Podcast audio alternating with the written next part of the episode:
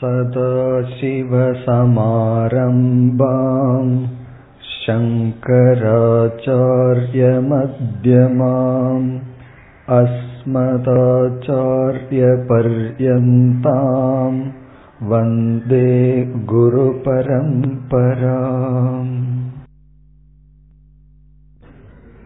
எழுபத்தி எட்டாவது ஸ்லோகம். ததஸ் தோ லக்ஷணயா உலக்ஷ்யோ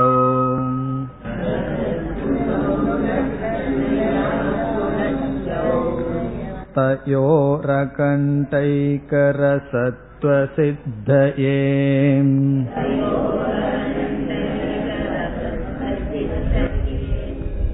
நாலம் ஜகத்யா ந ததா ஜகத்யாம்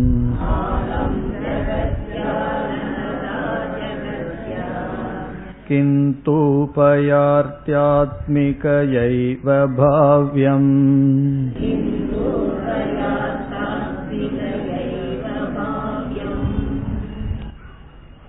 இப்பொழுது நாம் ஜீவ ஈஸ்வர ஐக்கிய விசாரத்தில் இருக்கின்றோம். ஜீவனும் ஈஸ்வரனும் எப்படி ஐக்கியமாகும் என்ற கேள்வி வரும்பொழுது ஜீவன் என்ற சொல்லினுடைய வாச்சியார்த்தத்தின் அடிப்படையில் ஐக்கியமாவதில்லை. ஜீவன் என்ற சொல்லுக்கு வேறொரு அர்த்தம் இருக்கின்றது, அது லட்சியார்த்தம்.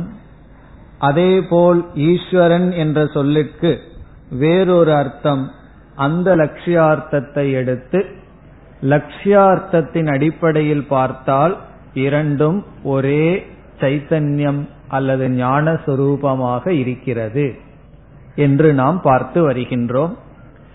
அப்படி ஒரு சொல்லை கேட்டவுடன் நமக்கு மனதில் ஸ்புரிப்பது வாச்சியார்த்தம்.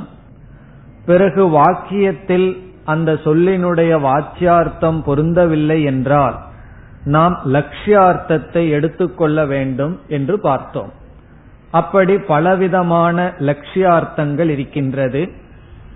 அந்த வா அந்த வார்த்தையையே எடுத்துக்கொண்டால் அந்த வாக்கியத்தில் பொருள் சரியாக வராது.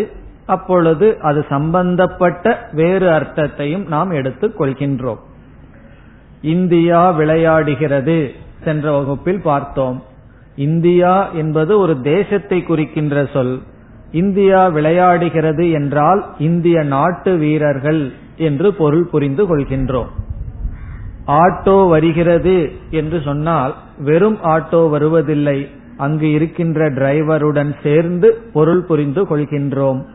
அப்படி விதவிதமான லட்சியார்த்தங்கள் இருக்கின்றது.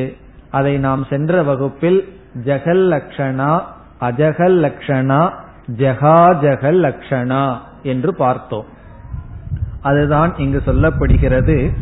லட்சியார்த்தத்தின் அடிப்படையில் ஜீவ பிரம்ம ஐக்கியத்தை கூற வேண்டும். ததஸ்துதௌ லக்ஷணையா சுலக்ஷ்யௌ, லக்ஷணையின் மூலமாக அது அறியப்பட வேண்டும், லட்சிக்கப்பட வேண்டும்.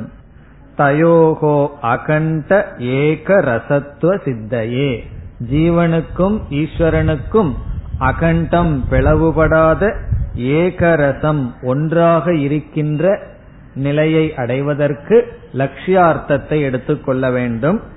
நாலம் ஜெகத்யா, அந்த லட்சியார்த்தம் ஜெகல் லட்சணையாக இருக்கக்கூடாது. ந ததா அஜகத்யா, அது அஜகல் லட்சணையாக இருக்கக்கூடாது. கிந்து, கிந்து என்றால் ஆனால், ஜெகத் லட்சணையாகவும் அஜகல் லட்சணையாகவும் இருக்கக்கூடாது. ஆனால் உபய அர்த்த ஆத்மிகயா ஏவ, இந்த சொல் ஜகா ஜகல் லட்சணையை குறிக்கின்றது. அது மீண்டும் அடுத்த ஸ்லோகத்தில் விளக்கப்படும்.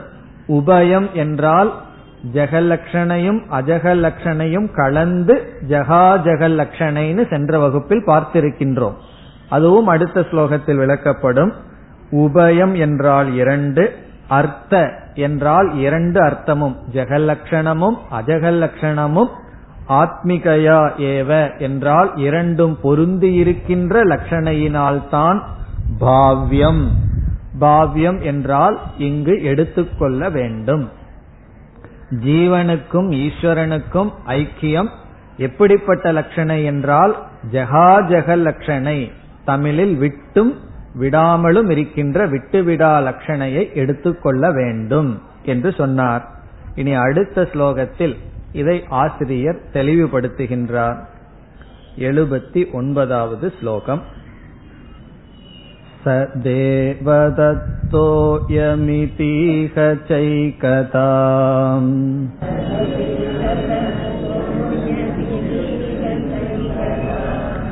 விருத்த தர்மாம் சமபாஸ்ய கத்யதே.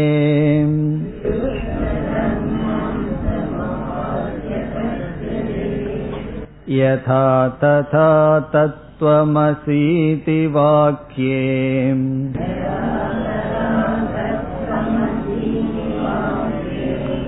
விருத்த தர்மானுபயத்ர ஹித்வா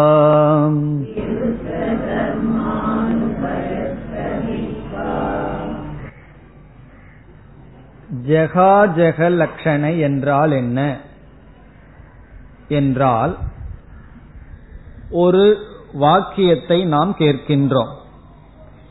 அந்த வாக்கியத்தை கேட்டவுடன் அந்த வாக்கியத்தில் இருக்கின்ற ஒரு சில சொற்களினுடைய நேரடியான அர்த்தம் அந்த வாக்கியத்தில் பொருந்தவில்லை.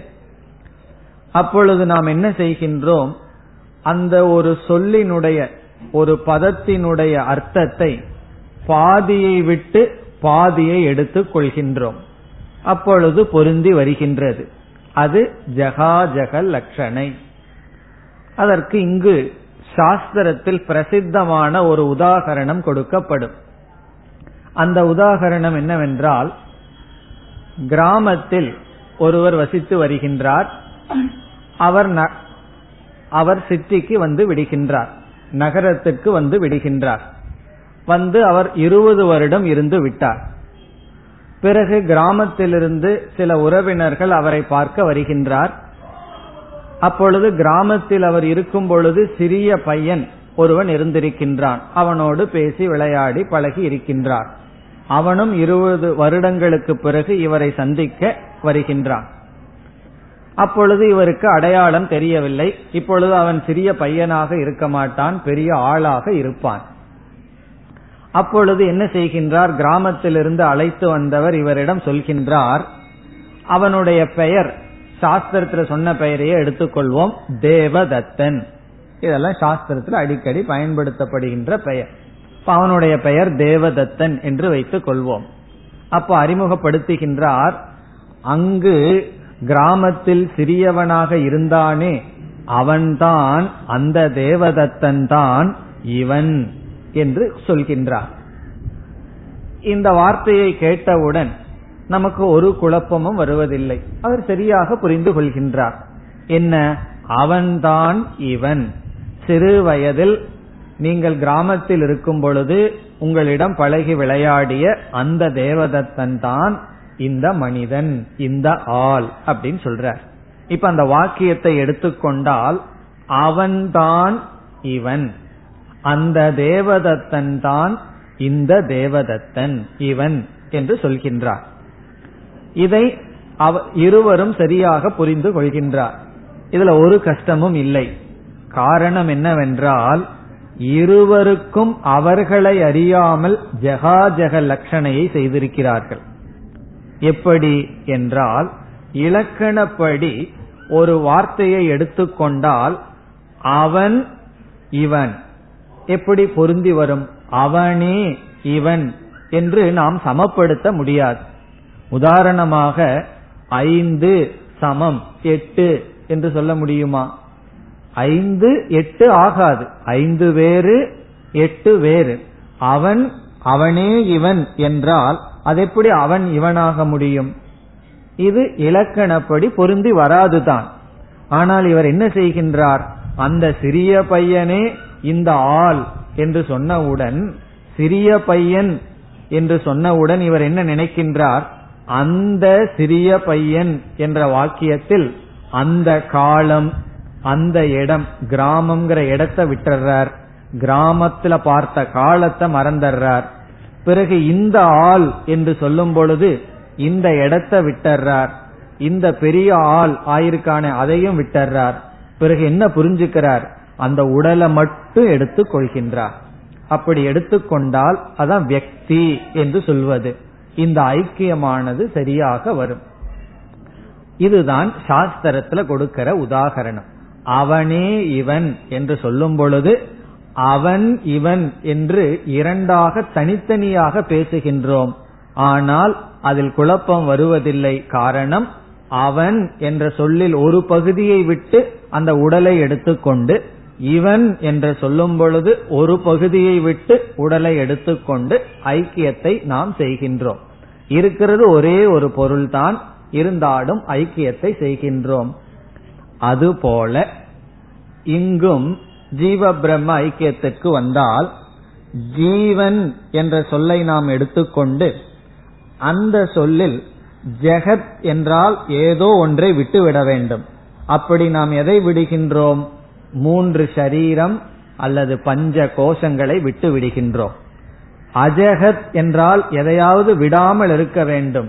எதை நாம் விடுவதில்லை?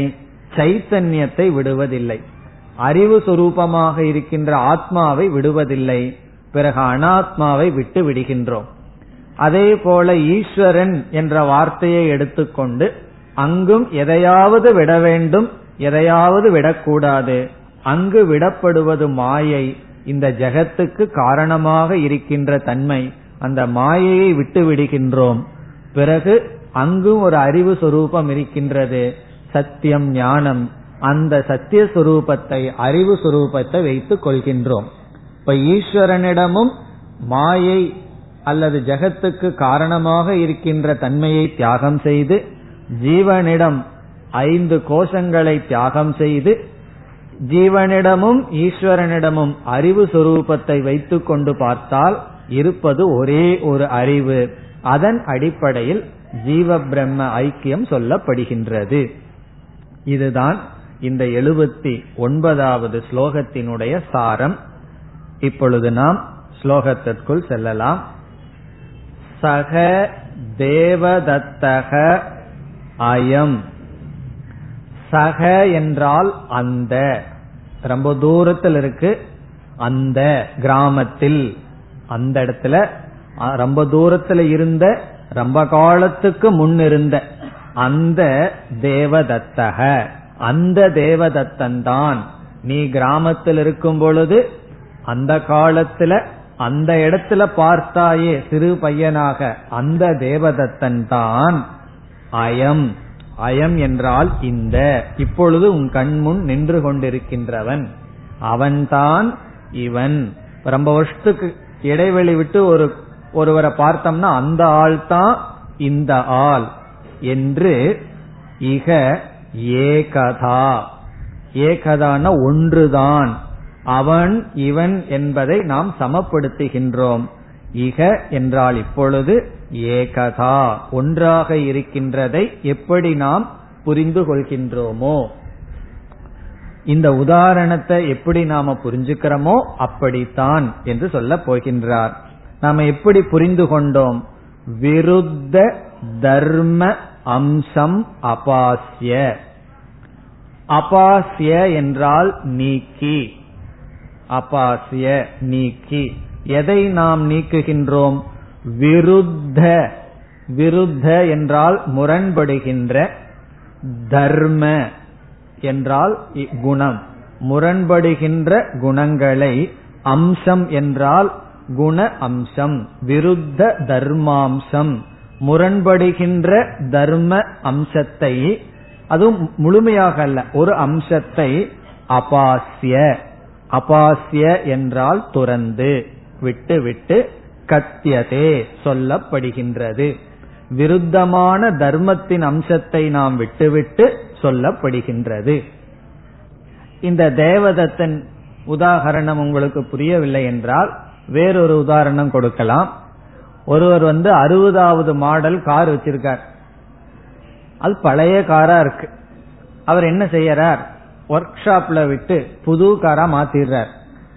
புது காரை எப்படி மாத்துறாரு, பெயிண்ட் அடிக்கிறாரு, ஏதோ ஃபிட்டிங் போடுறாரு. அப்புறம் இப்ப இருக்கிற மாடல் கார்னுடைய மார்க் போர் இந்த மாதிரி ஏதாவது எல்லாம் எழுதி ஒட்டிடுறாரு. அப்போ வேற ஒரு நண்பர் ரொம்ப நாளைக்கு அப்புறம் வர்றார். வந்த உடனே என்ன ஆச்சு, உன்னுடைய பழைய காரை வித்துட்டு புது காரை வாங்கிட்டியான்னு கேக்குறார். அவர் என்ன சொல்றார், அந்த கார் தான் இந்த கார் அப்படின்னு சொல்றார். அது எப்படி அந்த கார் இந்த கார் ஆக முடியும் அப்படின்னு அவர் கேட்பாரா, அந்த கார் தான் இந்த கார்னா அந்த கார் வேறதான் இந்த கார் வேறதான், ஏன்னா இது இருக்கிற லட்சணம் வேற அது இருந்த லட்சணம் வேற. இப்ப வந்து ரொம்ப புதுசா எல்லாம் நல்லா இருக்கு, அப்ப இருந்தது அப்படி இல்லை, ஹார்னை தவிர எல்லாம் சத்தம் போடுன்னு சொல்லுவார்கள். உள்ள ஏறி உட்கார்ந்தா அப்படி ஓட்டையா இருந்தது, எல்லாம் ஒழுகிட்டு இருந்தது, இப்ப அப்படி இல்லையேன்னா அவர் என்ன புரிஞ்சுக்கிறார், அப்ப இருந்த கண்டிஷன் இப்ப இருந்த கண்டிஷன் வேறையா இருந்தாலும் அந்த கார்ங்கிறது அந்த என்ஜின் முக்கியமான பகுதி எல்லாம் இருக்குமே அதை அவர் மையமா வச்சுட்டு மேலோட்டமான இருந்த அம்சத்தை எல்லாம் தியாகம் பண்றார். அப்ப இருந்த கண்டிஷனை தியாகம் பண்ணி இப்ப இருக்கிற கண்டிஷனை தியாகம் பண்ணாதான் என்ன புரிஞ்சுக்க முடியும், அந்த கார் தான் இந்த காருங்கிறத அவர் ஒத்துக்க முடியும், இல்லைன்னா ஒத்துக்க முடியாது. அப்ப இதை ஒத்துக்கணும்னா என்ன செஞ்சு ஆகணும், அந்த கண்டிஷனை விடணும். காரணம் என்ன, அந்த கண்டிஷனும் இந்த கண்டிஷனும் விருத்த அம்சம், முரண்படுறதா இருக்கு. அது இருந்த நிலை வேறு, இது இருந்த நிலை வேறு. அப்படி ரெண்டையும் நீக்கிட்டு அந்த காரை மட்டும் அவர் மனசுல நினைத்தால் அந்த கார் தான் இந்த காருங்கிற வாக்கியம் சரியாக அமையும்.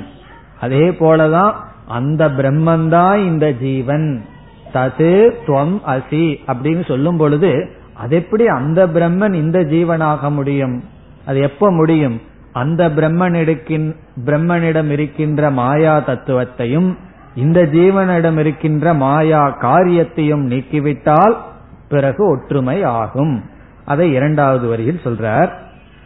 இப்ப யதா, யதான்னா எப்படியோ, அத முதல் வரியில போட்டுக்கணும். எப்படி தேவதத்தன் விஷயத்தில் இரண்டு தனித்தனியாக விருத்த தர்மத்துடன் இருப்பது போல் தெரிந்தாலும் அவைகளை நீக்கி ஒன்று என்கின்ற ஏகமான நிலையை அடைகின்றோமோ, யதா எப்படியோ, ததா அவ்விதம், எவ்விதம் இந்த உதாகரணத்தில் இருந்ததோ அவ்விதம், தது த்வம் அசி இதி வாக்கியே, தத்துவமசி என்ற வாக்கியத்தில். இப்ப நம்ம கிட்ட இருக்கிற வாக்கியம் என்ன, சோயம் தேவதத்தகங்கிறது உதாகரணம், இங்கு தத்துவமசி. தது துவம் அசி, தது என்றால் அது, அது என்றால் இங்கு ஈஸ்வரனை குறிக்கின்றது, துவம் என்றால் நீ, அசி என்றால் இருக்கின்றாய், நீ அதுவாக இருக்கின்றாய், இதி என்கின்ற வாக்கியத்தில் என்ற இந்த வாக்கியத்தில் என்ன செய்கின்றோம், விருத்த தர்மான் உபயத்ர ஹித்வா, உபயத்ர இரண்டு இடத்திலும், இரண்டு இடம் எது, ஜீவனிடமும் ஈஸ்வரனிடமும் என்ற இரண்டு இடத்திலும் உபயத்ர விருத்த தர்மான் வேறுபடுகின்ற தர்மங்களை, முரண்படுகின்ற தர்மங்களை, ஹித்வா, ஹித்வா என்றால் தியாகம் செய்து, தியாகம் செய்து என்ன, ஏகதா கத்தியதே என்று சேர்த்திக் கொள்ள வேண்டும். முதல் வரையில் இருக்கு, ஒன்றாக இருக்கின்ற தன்மையானது கூறப்பட்டுள்ளது உபனிஷத்தினால், இவ்விதம் கூறப்பட்டுள்ளது. விருத்த தர்மங்கள் என்ன, ஈஸ்வரன் வந்து உலகத்துக்கு காரணமா இருப்பவர், கர்ம பலனை எல்லாம் கொடுப்பவர், நாம் படைக்கப்பட்டவர், கர்ம பலனை வாங்குபவர், ஈஸ்வரன் அனைத்தையும் அறிபவர், நாம் அல்பஜ்ஞனாக இருக்கின்றோம், ஈஸ்வரன் சர்வசக்திமான், நாம் அல்பசக்தியுடன் கூடியிருக்கின்றோம், நாம் சம்சாரிகளாக இருக்கின்றோம், ஈஸ்வரன் அசம்சாரியாக இருக்கின்றார். இப்படி எல்லாமே விருத்த தர்மமா இருக்கு. அந்த விருத்த தர்மம் எப்போ போகும், ஈஸ்வரனிடம் இருக்கின்ற மாயா, ஜீவனிடம் இருக்கின்ற மாயா காரியமான பஞ்சபூதங்கள் போகும் பொழுது அவைகளெல்லாம் சென்று இரண்டும் ஐக்கியம் ஆகின்றது. இப்ப இரண்டாவது வரியில அவ்விதம் தத்துவமசி என்ற வாக்கியத்தில் முரண்படுகின்ற தர்மங்களை இரண்டு இடத்திலும் இருந்து நாம் நீக்கி ஏகதா கத்யதே ஒன்றாக இருக்கின்ற தன்மையானது கூறப்படுகின்றது. இனி இதே கருத்தை அடுத்த ஸ்லோகத்திலும் ஆசிரியர் கூறுகின்றார். எண்பதாவது ஸ்லோகம். சம்லக்ஷ்ய சின்மாத்ரதயா சதாத்மனோஹோ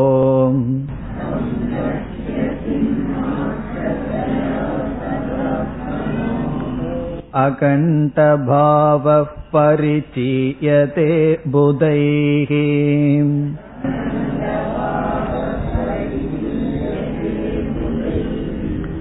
ஏவம் மகா வாக்கிய சதேன கத்யதே.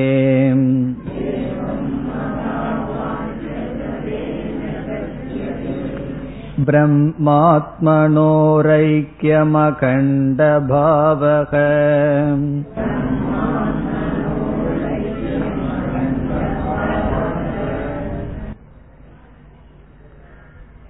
இந்த ஸ்லோகத்தில் எதை நாம் தியாகம் செய்யாமல் வைத்துக் கொள்கின்றோம் என்று தெளிவுபடுத்துகிறார். சென்ற ஸ்லோகத்தில் என்ன செய்தார்? விருத்த தர்மங்களை விட்டுவிட வேண்டும் என்று சொன்னார். இனி விருத்த தர்மமில்லாததை நாம் பிடித்து கொள்ள வேண்டும். யாரிடம்? ஜீவனிடமும் ஈஸ்வரனிடமும். இப்ப எதை நாம் வைத்துக் கொள்கின்றோம்? சென்ற ஸ்லோகம் எதை நாம் விட வேண்டும் என்று சொன்னார். இங்கு நாம் எதை விடக்கூடாது? ஜீவனிடம் எதை விடக்கூடாது, ஈஸ்வரனிடம் எதை விடக்கூடாதுன்னு சொல்றார். என்ன விடக்கூடாததை நம்ம விட்டுட்டு விட வேண்டித்ததை விடாம இருக்க கூடாது. ஆகவே அதை தெளிவுபடுத்துகின்றார். எதை நாம் விடக்கூடாது என்றால் ஜீவனிடம் இருக்கின்ற அறிவு சொரூபம் சைத்தன்யம், அதை சித் என்று சொல்வது. ஈஸ்வரனிடம் இருக்கின்ற அதே அறிவு சொரூபம், அதுவும் சித். ஆகவே இங்கு சொல்கின்றார் சம்லக்ஷ்ய சின்மாத்திர தயா. சின்மாத்திரம், சித் என்றால் சைத்தன்யம், அறிவு, ஞானம். மாத்திரம்னா அது மட்டும், சைத்தன்யம் மட்டும். சைத்தன்யத்தை மட்டும் வைத்து கொண்டு. ஏன் சைத்தன்யத்தை மட்டும்னு சொல்றார்? நம்மிடம் அறிவு இருக்கு, அதுல யாருக்கும் சந்தேகம் அல்ல, நம்ம எல்லாம் ஜடம் அல்ல. ஆனால் இந்த அறிவோட அறிவு எதை பார்க்குதோ அதையும் சேர்ந்து நம்ம புரிஞ்சிட்டோம். ஆகவே அறிவு எதை பார்க்குதோ அதை விட்டுட்டு அறிவை மட்டும் நம்ம புரிஞ்சுக்கணும். இந்த அறிவு பஞ்ச கோஷத்தை பார்த்துட்டு இருக்கு, ஆனா என்ன செஞ்சிட்டோம்? அந்த பஞ்ச கோஷத்தையும் அறிவோட சேர்ந்து போட்டு நான்கிற சொல்லுக்கு பஞ்ச கோஷமும் அறிவையும் கலந்து பிறகு இந்த உலகத்தை பார்த்துட்டு இருக்கோம். இப்ப இங்க என்ன சொல்றார்? சின்மாத்திரத்தை மட்டும் நாம் இரண்டு இடத்திலும் சம்லக்ஷ்ய நன்கு லட்சணை செய்ய வேண்டும், பார்க்க வேண்டும். இப்ப சின்மாத்திரத்தையா யார் யாருக்கு? சது ஆத்மனோகோ சதாத்மனோகோ. இங்கு சத்துங்கிற சொல் பிரம்மத்தை அல்லது ஈஸ்வரனை குறிக்கின்றது. ஆத்மா என்ற சொல் ஜீவனை குறிக்கின்றது. சதாத்மனோகோ என்றால் ஜீவனுக்கும் பிரம்மத்திற்கும் இடையில் இரண்டுக்கும் பொதுவாக இருக்கின்றது அறிவு சொரூபம்.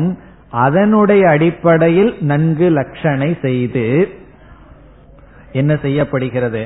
அகண்ட பாவக, பிளவுபடாத தன்மை. அறிவுல ரெண்டு அறிவு கிடையாது, அப்படி பிளவுபடாத தன்மையானது பரிச்சீயதே புதைகி. புதைகி ஞானிகளால். இது எல்லாராலும் இப்படி செய்யறது இல்லையே என்றால் அதை ஏற்றுக்கொள்றார். ஞானிகளால் தான் இதை செய்ய முடியும். ஞானிகளால், பதார்த்தத்தை பதார்த்த ஞானத்தை அடைந்தவர்களால் புதைகி பரிச்சீயதே அறியப்படுகிறது. பரிச்சீயதே என்றால் அறியப்படுகிறது. இப்ப ஞானிகளினால் சத்ஸ்வரூபமான பிரம்மத்திற்கும் ஆத்மாவுக்கும் உள்ள பிளவுபடாத பாவமானது தன்மையானது சைத்தன்யத்தின் அடிப்படையில் லட்சணை செய்யப்பட்டு அறியப்படுகின்றது. அப்ப எவ்வளவு தெளிவா இங்கு ஆசிரியர் நமக்கு சொல்றார். ஜீவன் ஈஸ்வரன் இந்த ரெண்டு பேரையும் உபனிஷத் சமப்படுத்துகிறது. ஜீவனும் ஈஸ்வரனும் ஒன்றுதான். எப்படி சமம்? ஒன்று. ஜீவன் நம்ம என்ன அர்த்தத்தை புரிஞ்சிட்டோமோ, ஈஸ்வரன்கிறதுக்கு என்ன அர்த்தத்தை புரிஞ்சிட்டோமோ அதனுடைய அடிப்படையில் அல்ல, வாச்சியார்த்தத்தின் அடிப்படையில் அல்ல, லட்சியார்த்தம். லட்சியார்த்தம் பல இருக்கிறது. இங்கு எது லட்சியார்த்தம் என்றால், ஒரு ஒரு வாச்சியார்த்தத்தை எடுத்துட்டு அதுல ஒரு அம்சத்தை தியாகம் பண்ணி ஒரு அம்சத்தை வச்சுக்கணும். இனி ஒரு வாச்சியார்த்தத்தை எடுத்துட்டு ஒரு அம்சத்தை தியாகம் பண்ணி ஒரு அம்சத்தை வச்சுக்கணும். அப்படி இரண்டு அம்சத்தையும் வைத்துக்கொண்டு அதன் அடிப்படையில் ஒற்றுமை சொல்ல வேண்டும். விரோதமாக இருக்கின்ற அம்சத்தை தியாகம் பண்ணி ரெண்டுக்கு சமமா இருக்கிறது சைத்தன்யம். அதன் அடிப்படையில் தான் ஞானிகளினால் இந்த ஒற்றுமை பார்க்கப்படுகிறது. பிறகு இரண்டாவது வரியில சொல்றார், மகா வாக்கியம் ஒன்றோ இரண்டோ அல்ல, ஏவம் இவ்விதம் மகா வாக்கிய சதேன நூற்றுக்கணக்கான மகா வாக்கியங்களினால் கத்தியதே சொல்லப்படுகிறது. காரணம் என்ன? ஒவ்வொரு உபனிஷத்திலையும் ஒவ்வொரு மகா வாக்கியம் இருக்கும். சில உபனிஷத்துல பல மகா வாக்கியங்கள் இருக்கின்றன. உபனிஷத் என்றாலே மகா வாக்கியத்தை போதிப்பது என்றுதான் மைய கருத்து. உபனிஷத்தே மகா வாக்கியத்தை போதிக்கிறதுக்கு தான் வருது. பிறகு இந்த தொம்பதம் தத்பத ஞானத்தை கொடுக்கிறதுக்கு எதோ உபனிஷத் பேசும். ஆனா உபனிஷத்தினுடைய மைய கருத்து என்ன? மகா வாக்கிய ஞானத்தை கொடுப்பது. அப்படி நூற்றுக்கணக்கான உபனிஷத்துக்களினால், நூற்றுக்கணக்கான மகா வாக்கியங்களினால் சொல்லப்படுகிறது. என்ன சொல்லப்படுகிறது? கத்தியதேனா சொல்லப்படுகிறது. பிரம்ம ஆத்மனோகோ ஐக்கியம், பிரம்மத்துக்கும் ஆத்மாவுக்கும் உள்ள ஐக்கியம். பிரம்மாத்மனோகோ, இங்கு பிரம்மன்னா ஈஸ்வரன், ஆத்மா என்றால் ஜீவன். பிரம்மத்திற்கும் ஜீவனுக்கும் உள்ள ஐக்கியம் சொல்லப்படுகிறது. அந்த ஐக்கியம் எப்படிப்பட்டது? அகண்ட பாவக, கண்டம்னா வெட்டுப்படுதல், அகண்டம்னா வெட்டுப்படாத பூர்ணமாக இருக்கின்ற தன்மை, பிளவுபடாத தன்மை, வேற்றுமைப்படாத தன்மையானது ஜீவனுக்கும் ஈஸ்வரனுக்கும் நூற்றுக்கணக்கான மகா வாக்கியங்களினால் சொல்லப்படுகின்றது. இதோடு நமக்கு ஆசிரியர் ஐக்கிய விசாரத்தையும் முடிக்கின்றார். இருப்பினும் அடுத்த இரண்டு ஸ்லோகங்களில் என்ன செய்கின்றார்? குறிப்பாக அடுத்த ஸ்லோகத்தில் தத்துவமசி என்கின்ற மகா வாக்கியமானது சாந்தோக்கிய உபனிஷத்தில் வந்துள்ளது. ஆகவே அடுத்த ஸ்லோகத்தில் சாந்தோக்கிய உபனிஷத்தினுடைய சாரத்தையே மிக அழகாக வைக்கின்றார். இந்த சாந்தோக்கியத்தில் ஆறாவது அத்தியாயத்தில் இந்த மகா வாக்கியம் வந்துள்ளது. அந்த முழு அத்தியாயத்தையே இங்கு ஒரே ஒரு ஸ்லோகத்தில் அப்படியே அடக்கி நமக்கு கொடுக்கின்றார். அங்கு பயன்படுத்தப்பட்ட வார்த்தைகள், அங்கு பயன்படுத்தப்பட்ட முறைகள் அனைத்தையும் இந்த ஒரு ஸ்லோகத்தில் நமக்கு காட்டுகின்றார். ஆகவே நமக்கு இந்த ஒரு ஸ்லோகத்தில் என்ன கிடைக்குதுன்னா, அந்த உபனிஷத்தில் உள்ள ஒரு அத்தியாயத்தினுடைய சாரமே நமக்கு இங்கு கிடைக்கின்றது. அதை அடுத்த ஸ்லோகத்தில் செய்கின்றார். காரணம் என்ன? சாந்தோக்கியத்துல தத்துவமசிங்கிற மகா வாக்கியம் வந்தது. இங்க அந்த வார்த்தையை பல இடத்துல ஆசிரியர் பயன்படுத்தி இருக்கின்றார். அப்ப அந்த உபனிஷத்துல என்னென்ன விசாரம் செய்து இந்த தத்துவமசின்னு சொல்லப்பட்டது, அந்தந்த வார்த்தைகளையே இவர் அப்படியே வைத்து நமக்கு அந்த உபனிஷத்தினுடைய சாரத்தை இங்கு கொடுக்கின்றார். இப்பொழுது நாம் எண்பத்தி ஓராவது ஸ்லோகத்திற்கு செல்கின்றோம். கார்யம் மிருத்கார்யம் சகலம் கடாதி சததம்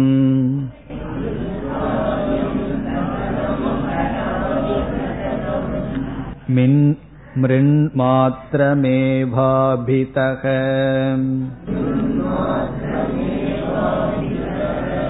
தத்வத் சஜ்ஜனிதம் சதாத்மகமிதம்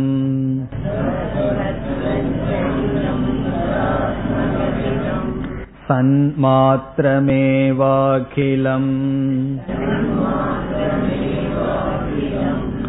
யஸ்மான் நாஸ்தி சதஃ பரம் கிமபி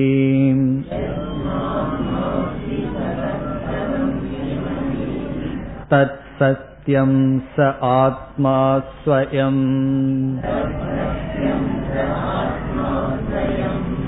தஸ்மாத் தத்வமசி பிரசாந்தமமலம்.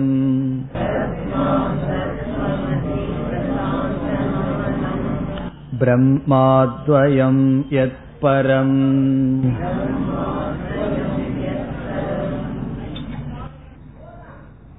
சாந்தோக்கிய உபனிஷத்தில் ஆறாவது அத்தியாயத்தில் அந்த முழு அத்தியாயமே வேதாந்த பரமாக இருக்கின்றது.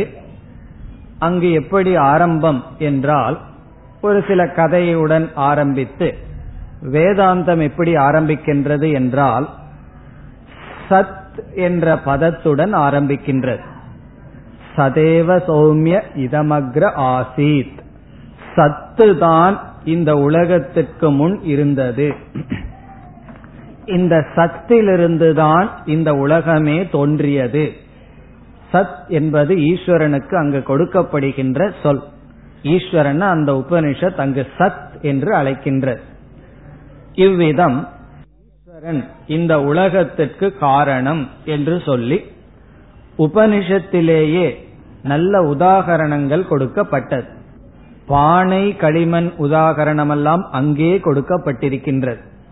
எப்படி களிமண்ணிலிருந்து பானைகள் தோன்றினவோ அப்படி இந்த உலகம் ஈஸ்வரனிடமிருந்து தோன்றியது என்றெல்லாம் கூறி, பிறகு களிமண்ணிலிருந்து பானை தோன்றியது போல் ஈஸ்வரனிடமிருந்து உலகம் என்றால் பானை முழுவதும் எப்படி களிமண்ணால் வியாபிக்கப்பட்டுள்ளதோ அப்படி இந்த உலகம் முழுவதும் அந்த சத்தால் ஈஸ்வரனால் வியாபிக்கப்பட்டுள்ளது. அந்த ஈஸ்வரனே உபாதான காரணம். ஒரு பானையை நம்ம பார்த்தோம்னா களிமண்ணுக்கு வேறாக பானை இல்லைன்னு சொல்றது போல இந்த உலகம் அந்த சத்துக்கு வேறாக இல்லை. ஆகவே உலகம்னு ஒரு வஸ்து இல்லை, இருக்கிறது அந்த சத் வஸ்து தான் என்று சத் என்ற சொல்லில் இந்த உலகத்துக்கு காரணம் என்று அறிமுகப்படுத்தப்பட்டு, பிறகு இந்த உலகம்ங்கிறது ஒன்று கிடையாது, இருக்கிறது அந்த சத் சுரூபமான ஈஸ்வரன் தான் என்று சொல்லி, பிறகு ஜீவனை எல்லாம் அறிமுகப்படுத்தப்பட்டு, பிறகு என்ன சொல்கின்றார், அந்த சத் ஆக அறிமுகப்படுத்தப்பட்ட அந்த தத்துவம் தான் நீயாக இருக்கின்றாய் என்று உபனிஷத்தில் முதலில் சிருஷ்டியை கூறி, அந்த சிருஷ்டிக்கு காரணமாக ஈஸ்வரனை சொல்லி, பிறகு அந்த ஈஸ்வரனே சிருஷ்டிக்குள் வியாபித்திருக்கின்றார். சத் சுரூபமான ஈஸ்வரன் சிருஷ்டிக்குள் இருக்கிறார்னா சிருஷ்டி வெறும் சத் சுரூபம் தான், நாம ரூபம் மித்யா என்றெல்லாம் நீக்கி பிறகு ஐக்கியம் சொல்லப்பட்டிருக்கின்றது. இவை அனைத்தையும் இந்த ஒரு ஸ்லோகத்திற்குள் ஆசிரியர் அடக்கியுள்ளார். நாம் நேரடியாக ஸ்லோகத்திற்குள் சென்று பார்க்கலாம். மிருத் காரியம் சகலம். மிருத் என்றால் களிமண். சமஸ்கிருதத்துல களிமண்ணுக்கு மிருத் என்று சொல்லப்படுகிறது. இந்த உதாகரணம் உபனிஷத்திலேயே கொடுக்கப்பட்டுள்ளது. மிருத் என்ற வார்த்தையே பயன்படுத்தப்பட்டுள்ளது. மிருத் காரியம், காரியம் என்றால் தோன்றியுள்ளது. மிருத் காரியம் என்றால் களிமண்ணிலிருந்து தோன்றியுள்ளது. காரியம்னா ப்ராடக்ட், படைக்கப்பட்டுள்ளது. களிமண்ணிலிருந்து படைக்கப்பட்ட சகலம் அனைத்து, களிமண்ணிலிருந்து என்னென்னலாம் தோன்றியதோ எவைகள், கடாதி பானை முதலிய, கடம் என்றால் பானை, ஆதி என்றால் முதலிய. ஏன்னா களிமண்ணில விதவிதமானது செய்யறோம், விதவிதமான பானை எல்லாம் செய்யறோம், பிளேட்டு டம்ளர் எல்லாம் அந்த காலத்துல எல்லாம் களிமண்ல தான் இருந்தது.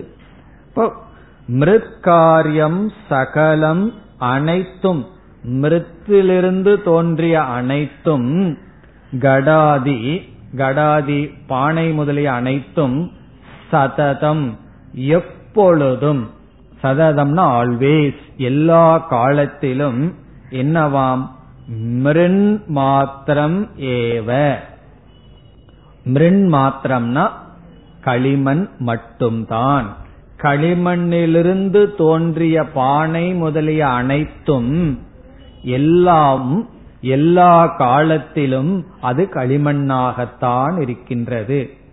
பானையா இருக்கும்போது களிமண்ணா இல்ல, அது உடைஞ்சதுக்கு அப்புறம் தான் களிமண்ணாகும்னு சொல்லுவோமா? அது பானையா இருந்தாலும் அது பானையா இல்லாம உடைஞ்சாலும் என்னன்னா களிமண்ணாகவே இருக்கின்றது. களிமண்ணில் தோன்றிய பானையினுடைய மேல் பகுதி தான் களிமண்ணா இருக்கு, மீதி பகுதி களிமண் இல்லைன்னு சொல்ல முடியுமா? சொல்ல முடியாது. முழுதும் பானை முழுதும். அதை அடுத்த சொல்லில் அபிதக, அபிதகன முழுதும், பானை முழுதும், ஒரு இடத்திலையும் கூட மீதி இல்லாமல். பானையை நம்ம எடுத்துட்டோம்னா அதற்கு எது உபாதானமா இருந்ததோ, ஒரு கால் தங்கத்துல பானை பண்ணணும் அப்படின்னா தங்கத்தையே பானையா நம்ம மாத்தி வச்சோம்னா தங்கத்தில் இருக்கின்ற பானையில் இருக்கின்ற ஒவ்வொரு பகுதியும் தங்கம்தான். களிமண் பானையாச்சுன்னா பானையில் இருக்கிற ஒவ்வொரு பகுதியும் களிமண் தான். மின் மிருண் மாத்திரம் ஏவ. என்ன சாதாரண கருத்து, பெரிய தெரியாத மாதிரி பெருசா சொல்லி கொண்டிருக்கிறீர்களே அல்லது சாஸ்திரம் சொல்லுதே என்று நமக்கு தோன்றும். சாதாரண கருத்து தான். ஆனால் இதுல ஒன்ன நம்ம மனதில் கிரகிக்க வேண்டும், என்ன காரியம் என்று நம்ம எதை பார்த்துட்டு இருக்கிறோமோ, படைக்கப்பட்டுள்ளதுன்னு எதை பார்த்துட்டு இருக்கிறோமோ அது அதனுடைய காரணத்திலிருந்து வேறாக இல்லை. காரணமே தான் நமக்கு காரியமா தெரிந்து கொண்டு இருக்கிறது. அதுதான் இங்க முக்கியம். காரியம்னு ஒரு வஸ்துவே கிடையாது, ஒரு பொருளே கிடையாது. முப்பது கிலோ களிமண்ணை எடுத்து பானையெல்லாம் செஞ்சு முடிச்சதுக்கு அப்புறம் அத்தனை பானையும் எடை போட்ட என்ன இருக்கணும்? அதே முப்பது கிலோ தான் இருக்கும். அதுபோல அதெல்லாம் உங்களுக்கு வந்து நகையை கொடுக்கும் போது தெரியும். ஒரு ரெண்டு பவுன் நகையை கொடுத்து அதனோட வெயிட்ட கொடுத்து அதிலிருந்து வேற ஒன்னும் சேர்த்தாம நகையா மாத்தினீங்கன்னா முதல்ல என்ன பார்ப்பீர்கள்? அதே எடை ஒழுங்கா இருக்கா? அப்படி ஒழுங்கா இருந்தா அப்படித்தான் இருக்கும். காரணம் என்ன? காரியம்ங்கிறது. இப்ப நகை வந்திருக்கே, எடை கூடி இருக்கணுமேன்னா நகைன்னு ஒரு வார்த்தை வந்திருக்கு, ஒரு ரூபந்தான் அங்க வந்திருக்கு. நாம ரூபத்துக்கு எடை ஏதாவது இருக்குமோன்னா கிடையாது. அப்படி காரியம்ங்கிறது சும்மா நாம ரூபந்தான். உபனிஷத் ரொம்ப அழகா அங்க சொல்லும், வாச்சாரம்பணம் விகாரோ நாமதேயம். விகாரத்துக்கு உபனிஷத் அங்க கொடுக்கிற லட்சணம் வாச்சாரம்பணம். வெறும் வாயில தான் அது ஆரம்பிச்சிருக்கு. நாமதேயம் நாம மாத்திரம், அது வெறும் நாமந்தான். காரியம்ங்கிறது அது வெறும் சொல்லுதான். அந்த காரியம்ங்கிறது எங்க தோன்றி இருக்குன்னா நம்ம சொல்லுலதான் அது தோன்றி இருக்கு, அங்க ஒரு பொருள் தோன்றவில்லை. இப்ப உதாரணமா நான் இந்த இடத்துல என்ன சொல்றேன், டேப் ரெக்கார்டர், புஸ்தகம், வாட்ச், மைக் அப்படின்னு இத்தனை வார்த்தைய சொல்றேன். ஒவ்வொரு வார்த்தைக்கும் நீங்க உடனே ஒவ்வொரு பொருளை பார்க்கிறீர்கள். வாட்ச்ன்னு சொன்னோடனே ஒரு பொருள், புஸ்தகம் சொன்னோடனே ஒரு பொருளை பார்க்கிறீர்கள். அப்படி நான் ஒரு அஞ்சு வார்த்தைய சொல்லியிருந்தா நீங்க அஞ்சு பொருளை பார்த்துள்ளீர்கள். அதே சமயத்துல பானை எடுத்துட்டு இது சிறிய பானை, பெரிய பானை, டம்ளர், பிளேட் இப்படி எல்லாம் சொல்லும் போது பத்து வார்த்தைய சொல்லியிருந்தா நீங்க பத்து பொருளை பார்க்கிற மாதிரி உணர்வு இருக்கும். ஆனா அங்க இருக்கிற பொருள் என்ன? ஒரே ஒரு பொருள் களிமண்ணு தான். களிமண்கிற ஒரு பொருளுக்கு எவ்வளவு வார்த்தை உற்பத்தி ஆயிருக்கு. அப்ப காரியம்னு என்ன? உன்னுடைய வார்த்தை தான் அங்க உற்பத்தி ஆயிருக்கே தவிர அங்க ஒரு பொருளும் தோன்றவில்லை. காரணம்தான் காரியமாக தெரிகிறது.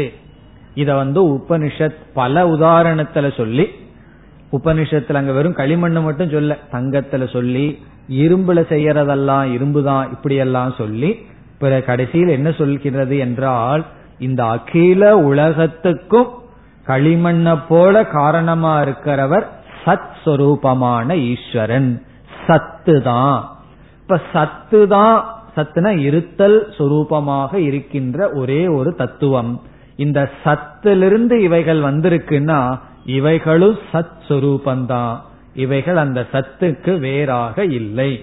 அதை இங்கு சொல்கின்றார். தத்வது, இரண்டாவது வரியில தத்வது என்றால் அதை போல.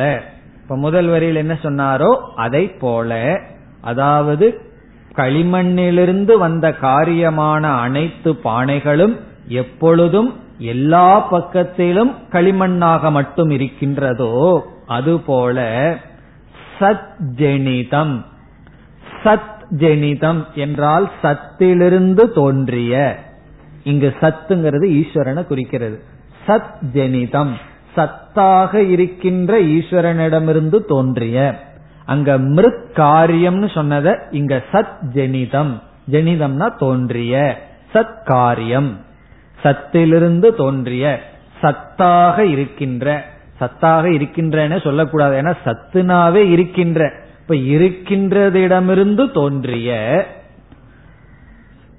என்ன அனைத்தும் இருக்கின்றதிலிருந்து தோன்றிய இதம், இதம் சர்வம் அர்த்தம், இவை அனைத்தும் சதாத்மகம், சதாத்மகம் சத்ஸ்வரூபமாகவே இருக்கின்ற இவை அனைத்தும். களிமண்ணிலிருந்து தோன்றிய பானைகள் களிமண் சுரூபமாகவே இருப்பது போல சத்திலிருந்து தோன்றிய இவை அனைத்தும் சதாத்மகம் சத்தாகவே இருக்கின்றது. சன் மாத்திரம் ஏவ அகிலம், அகிலம்னா எல்லாம் சர்வம் அனைத்தும், சன் மாத்திரம் ஏவ. இதற்கு முன்னாடி வரை அப்படியே பார்த்தீங்கன்னா நல்லா புரியும், மின் மிருண் மாத்திரமேவ, இங்க சன் மாத்திரமேவ, களிமண் மாத்திரம், இங்கு சத் மாத்திரம், மாத்திரம்னா அது மட்டும். அப்ப இந்த உலகம்ங்கிறது ஒன்று கிடையாது, சத்துக்கு வேறாக ஒன்றும் கிடையாது. சன் மாத்திரமேவ, இங்க உபனிஷத்துல எல்லாம் நல்ல வார்த்தைகள் எல்லாம் சொல்லப்பட்டுள்ளது. சன் மூலாகா இமா பிரஜாகா சதாத்மானக சத் பிரதிஷ்டாகா என்று சத்தை மூலமாக கொண்டுள்ளது இந்த அனைத்து பிரஜைகளும், சத்ததாம் மூலமாக கொண்டுள்ளது என்று அந்த சத்துங்கிற வார்த்தையே பயன்படுத்திட்டு பிறகு தது அந்த சத்து தான் துவம் நீ என்று உபதேசம் உபனிஷத் செய்கின்றது. அப்படி முதல் இரண்டு வரியில் சாந்தோக்கியத்துல முத அந்த ஆறாவது அத்தியாயத்துல முதல் எட்டு சாப்டர்னுடைய எட்டு செக்ஷனுடைய சாரத்தையே சொல்லிட்டார். காரணம் என்ன, அந்த முதல் பகுதிகள்ல எல்லாம் தத்பதத்தை தான் பேசப்பட்டிருக்கின்றது. அதாவது சத் என்ற சொல்லில் ஈஸ்வரன் அறிமுகப்படுத்தி, சிருஷ்டி அறிமுகப்படுத்தி, சிருஷ்டின்னு ஒண்ணு கிடையாது இருக்கிறது சத்து தான் என்று நிலைநாட்டப்பட்டுள்ளது. பிறகு யஸ்மாத் நாஸ்தி சதபரம் கிமபி, சத்துக்கு வேறாக எதுவும் கிடையாது, அந்த சத்தா இருக்கிற பிரம்மத்துக்கு வேறாக இந்த உலகத்துல எதுவுமே கிடையாது, ஜீவன் ஒண்ணு கிடையாது, ஜெகத்துன்னு ஒண்ணு கிடையாது. யஸ்மாத் யாது காரணத்தினால், யஸ்மாத் என்றால் யாது காரணத்தினால், சதக பரம் சத்துக்கு வேறாக, சதகன சத் சுரூபத்திற்கு, பரம்னா இந்த இடத்துல வேறாக, பரம்னா மேலானதுன்னு அர்த்தம் இல்ல, இந்த இடத்துல பரம்னா வேறாக, சத்துக்கு வேறாக கிமபி எதுவும், சத்துக்கு வேறாக எதுவும் நாஸ்தி கிடையாது. இப்ப இருக்கிறது ஒன்றுதான். ஏன் உபனிஷத் இப்படி செய்கிறதுன்னா, ஈஸ்வரன் எங்கேயோ இருக்கார், நான் இங்க இருக்கேன், சரி அவரு நானும் ஒன்னா இருந்துட்டு போறோமே, இந்த உலகம் இருந்து நம்ம தொந்தரவு பண்ணுதேன்னா, இந்த உலகத்தை உபனிஷத் நீக்கி விடுகிறது. எப்படின்னா, அந்த ஈஸ்வரனிடமிருந்து தான் இந்த உலகம் வந்திருக்கு, இந்த உலகம்ங்கிறது வெறும் வாய் தான், வாயில தோன்றியது தான், நாம ரூபந்தான், இருக்கிறது ஈஸ்வரன் தான்னு சொல்லி உலகம் இருக்குங்கிற புத்திய நீக்கி அந்த சத்து தான் இருக்கு என்று சொன்னதற்கு பிறகு பிறகு அந்த சத்து சத்தியமா அசத்தியமா, அந்த சத்து இருக்குன்னு சொல்றீர்கள், அது உண்மையா இருக்கா இல்ல அது வெறும் தோற்றமா இருக்கா? நம்ம கயிற்றுல பாம்பா பாக்கிறோம், அங்கேயே என்ன சொல்றோம், பாம்பு இருக்கு அப்படின்னு சொல்றோம். இப்ப அந்த இடத்துல இருக்கிற சத்து என்ன, அந்த சத்து வந்து பூர்ணமான சத்து இல்ல.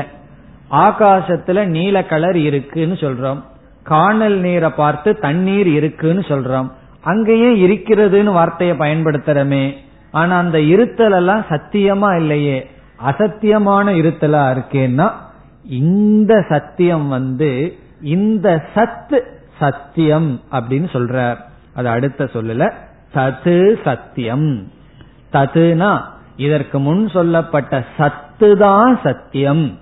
சத்தியம்னா என்ன, மூன்று காலத்திலும் நீக்கப்படாமல் இருக்கின்றது, அது வெறும் தோற்றம் அல்ல. காரணம் என்ன, தோன்றி இருக்கிறதையும் நாம இருக்குன்னு சொல்றோம், ஆனா இங்கு அறிமுகப்படுத்தப்பட்ட இருத்தல் என்ற தத்துவம் சத்தியம். இப்ப தது சத்தியம்னா சது சத்தியம் அர்த்தம். இங்கு அறிமுகப்படுத்தப்பட்ட சத்து தான் ஈஸ்வரன் தான், பிரம்மந்தான் சத்தியம். சரி, அது சத்தியமா இருந்துட்டு போகட்டும், அதற்கும் எனக்கும் என்ன சம்பந்தம்? ஏதோ ஒரு சத்து இருத்தல் ஒரு தத்துவம் இருந்துதான், அந்த இருத்தல்ங்கிற தத்துவத்திலிருந்து தான் உலகம் வந்துச்சு. இப்ப இந்த உலகம்ங்கிறது அந்த இருத்தலுக்கு வேறாக இல்லை. இப்ப அந்த சத்துங்கிறது தான் ஆரம்பத்துல இருந்தது. அப்படித்தான் உபனிஷத்து ஆரம்பிச்சிருக்கு, சதேவ சௌமிய இதமக்ர ஆசீத். இந்த பிரபஞ்சத்துக்கு முன்னாடி சத்து தான் இருந்தது, அந்த சத்திடமிருந்து தான் உலகம் வந்துச்சு. சரி, அந்த உலகம் சத்துக்கு வேறா இல்ல, அந்த சத்து தான் சத்தியம், தது சத்தியம். சரி, அது சத்தியமா இருக்கட்டும், எனக்கும் அந்த சத்துக்கும் என்ன சம்பந்தம்? ச ஆத்மா, அந்த சத்தியமாக இருக்கின்ற சத்து தான் ஆத்மா. இந்த இடத்துல ஆத்மான துவம் நீ என்று பொருள், அதுதான் ஜீவன். இப்ப எப்படி ஐக்கியத்தை செய்கிறது? இந்த வார்த்தைகள் எல்லாம் உபனிஷத்திலேயே பயன்படுத்தப்பட்ட வார்த்தைகள்.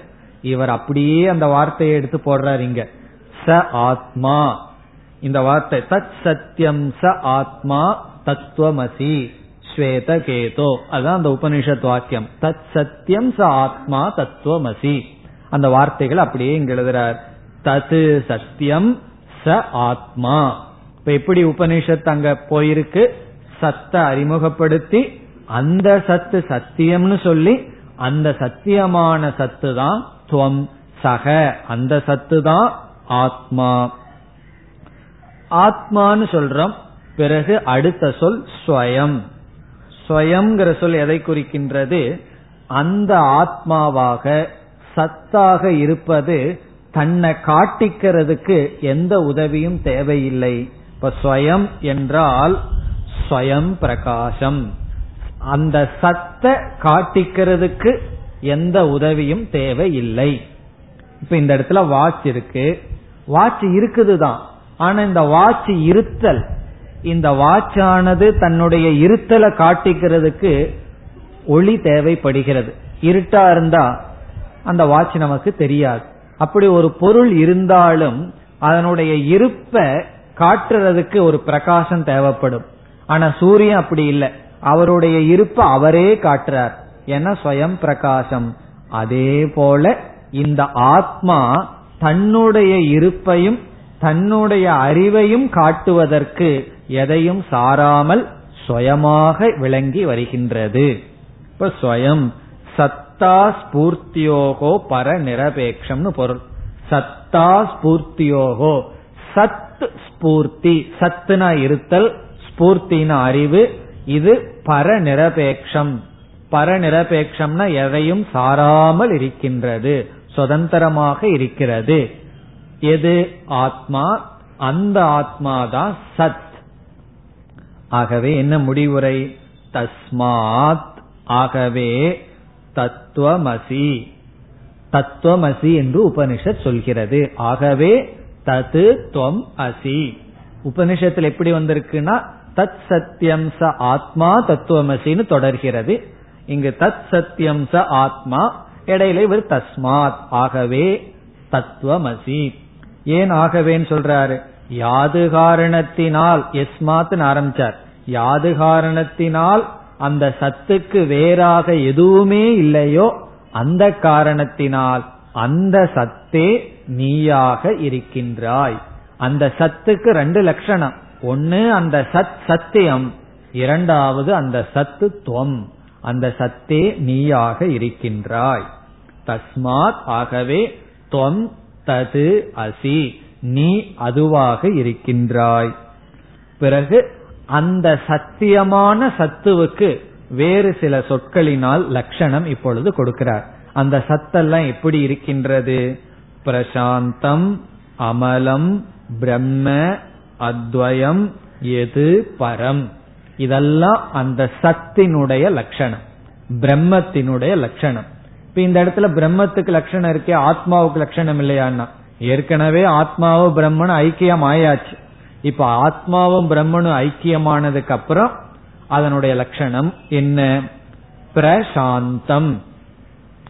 என்றும் அமைதி ஸ்வரூபம், பிரசாந்தம், அது சாந்தமாக இருக்கின்றது.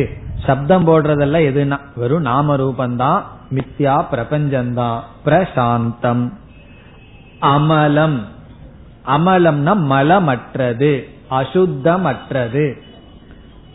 எந்த அசுத்தம்? எல்லாரிடமும் பரம்பரையா வந்த அசுத்தம். பிறக்கும் போதே நம்மிடம் வந்த அசுத்தம் என்னவென்றால் அஜ்ஞானம். இந்த அஜ்ஞானம்ங்கிற அசுத்தத்தோட சேர்ந்து வந்திருக்கோம். பிறகு அஜ்ஞானத்தினுடைய காரியம் என்ன? கர்த்திருவம், போக்திருத்துவம், பிறகு பாப புண்ணியம், இதெல்லாம் அசுத்தம். முதல்ல பாபத்தை அசுத்தம்னு சொல்லுவோம், அதெல்லாம் வேதாந்தத்துக்கு முன்னாடி. வேதாந்தத்துக்குள்ள வர்ற வரைக்கும் பாப அசுத்தம். காரணம் என்ன? அந்த பாபம் நம்ம வேதாந்தத்துக்குள்ள வராம தடை பண்ணும், அதனால பாபம் அசுத்தம். வேதாந்தத்துக்குள்ள வந்த உடனே என்ன ஆகும்?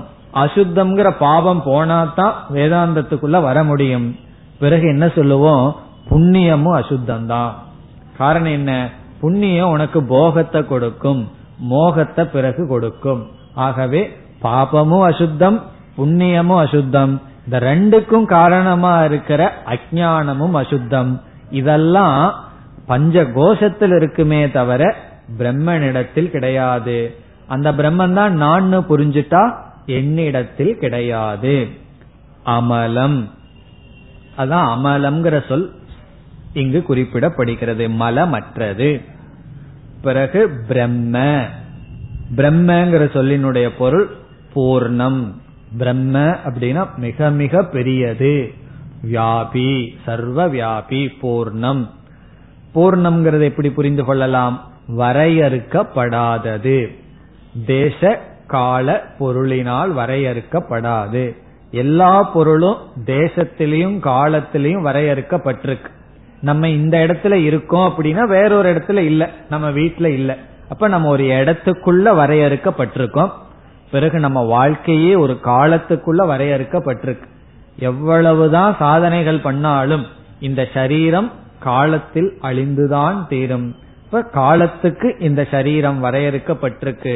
அப்படி ஒவ்வொரு பொருளும் அதனுடைய தன்மையினாலும் காலத்தாலும் தேசத்தாலும் வரையறுக்கப்பட்டிருக்கு. பிரம்மன் தேச கால வஸ்து பரிச்சேத ரகிதம், அதுதான் பிரம்ம. அடுத்த சொல் அத்வயம். இப்படி எவ்வளவு பிரம்மன் இருக்கு, இப்படி எத்தனை ஆத்மா இருக்குன்னா ஒவ்வொருவருக்கும் ஒவ்வொரு ஆத்மா, ஒவ்வொருவருக்கும் ஒவ்வொரு பிரம்மன் அர்த்தம் அல்ல. இரண்டற்றது, ஒரே ஒரு ஆத்மாதான், ஒரே ஒரு பிரம்மன் தான். பிறகு இவ்வளவு பேரா விவகாரம் பண்றமேனா அதெல்லாம் மனசுதான் வேறாக இருக்கின்றது. ஒவ்வொரு மனதும் விதவிதமா இருக்கும், ஆனா எல்லா மனதிற்குள்ளும் பிரகாசமாக இருக்கின்ற ஆத்மஸ்வரூபம் அது பிரம்ம. அத்வயம், அத்வயம்னா இரண்டற்றது.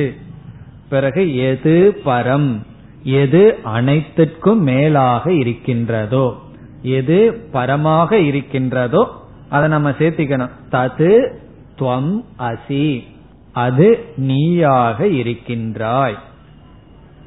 அப்ப இந்த ஸ்லோகத்துல சங்கரர் என்ன செய்துள்ளார்? தத்துவமசிங்கிற மகா வாக்கியமானது சாந்தோக்கிய உபனிஷத்தில் கூறப்பட்டுள்ளது. அங்கு எப்படி இந்த மகா வாக்கியம் உபதேசிக்கப்பட்டது என்பதை இங்கு சாரமாக கூறியுள்ளார். இனி அடுத்த ஸ்லோகத்தில் முடிவுரை செய்கின்றார்.